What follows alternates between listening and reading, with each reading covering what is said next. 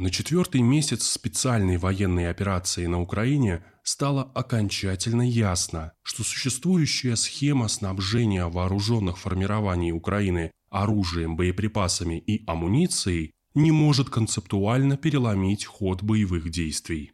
Соответственно, уже в самое ближайшее время система поставок Киеву оружия из стран НАТО должна будет измениться – в противном случае коллективный Запад рискует не добиться ничего, кроме негативных для себя последствий.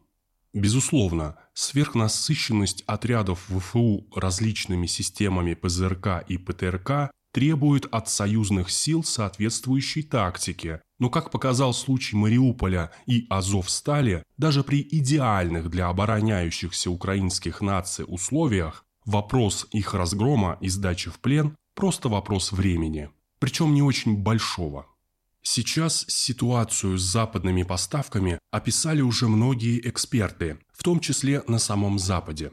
Тяжелое вооружение, реально поставленное на Украину, малочисленно, а его эксплуатация требует нужных боевых и ремонтных навыков. ВФУ теряет это оружие быстрее, чем поставки создают теоретическую возможность собрать гаубицы или другие виды вооружений в нужной концентрации для получения преимущества над союзными силами. Складские запасы не безграничны, и количество оружия, которое требует украинская сторона, западные кураторы Киева поставить просто не в состоянии. При этом качество оружия – включая американские гаубицы, оставляет желать лучшего. 13 июня советник главы администрации президента Украины Владимира Зеленского Михаил Подоляк озвучил украинские требования к западным кураторам. 500 танков, 2000 единиц бронетехники, 300 РСЗО, 1000 гаубиц и 1000 беспилотников. Такое количество, по его мнению, может изменить баланс в пользу Киева. Реализовать желание Украины физически невозможно. Они просят передать до половины арсенала США. Теоретически, Украине даже может быть передано запрошенное количество танков и бронемашин. Конкретные модификации Киев не указал, а значит на Украину может быть отправлено в буквальном смысле что угодно. В принципе, это в данный момент и происходит. Тысяча беспилотников без указания модификаций тоже посильная задача. Далеко не все, что хочет Киев, есть у его кураторов в необходимом количестве, с которым можно было бы расстаться без вреда для собственной безопасности. Постоянные ракетные удары и работа ВКС РФ по железнодорожным путям, станциям, местам сосредоточения техники создает проблемы в доставке того оружия, которое нашлось для Украины – Значительная часть поставленного на Украину оружия уже всплывает на черном рынке, где можно купить не только снайперскую винтовку, но и противотанковое оружие или ударный дрон.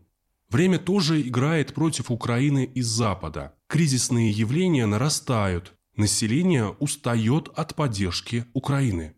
У Запада остается два возможных решения.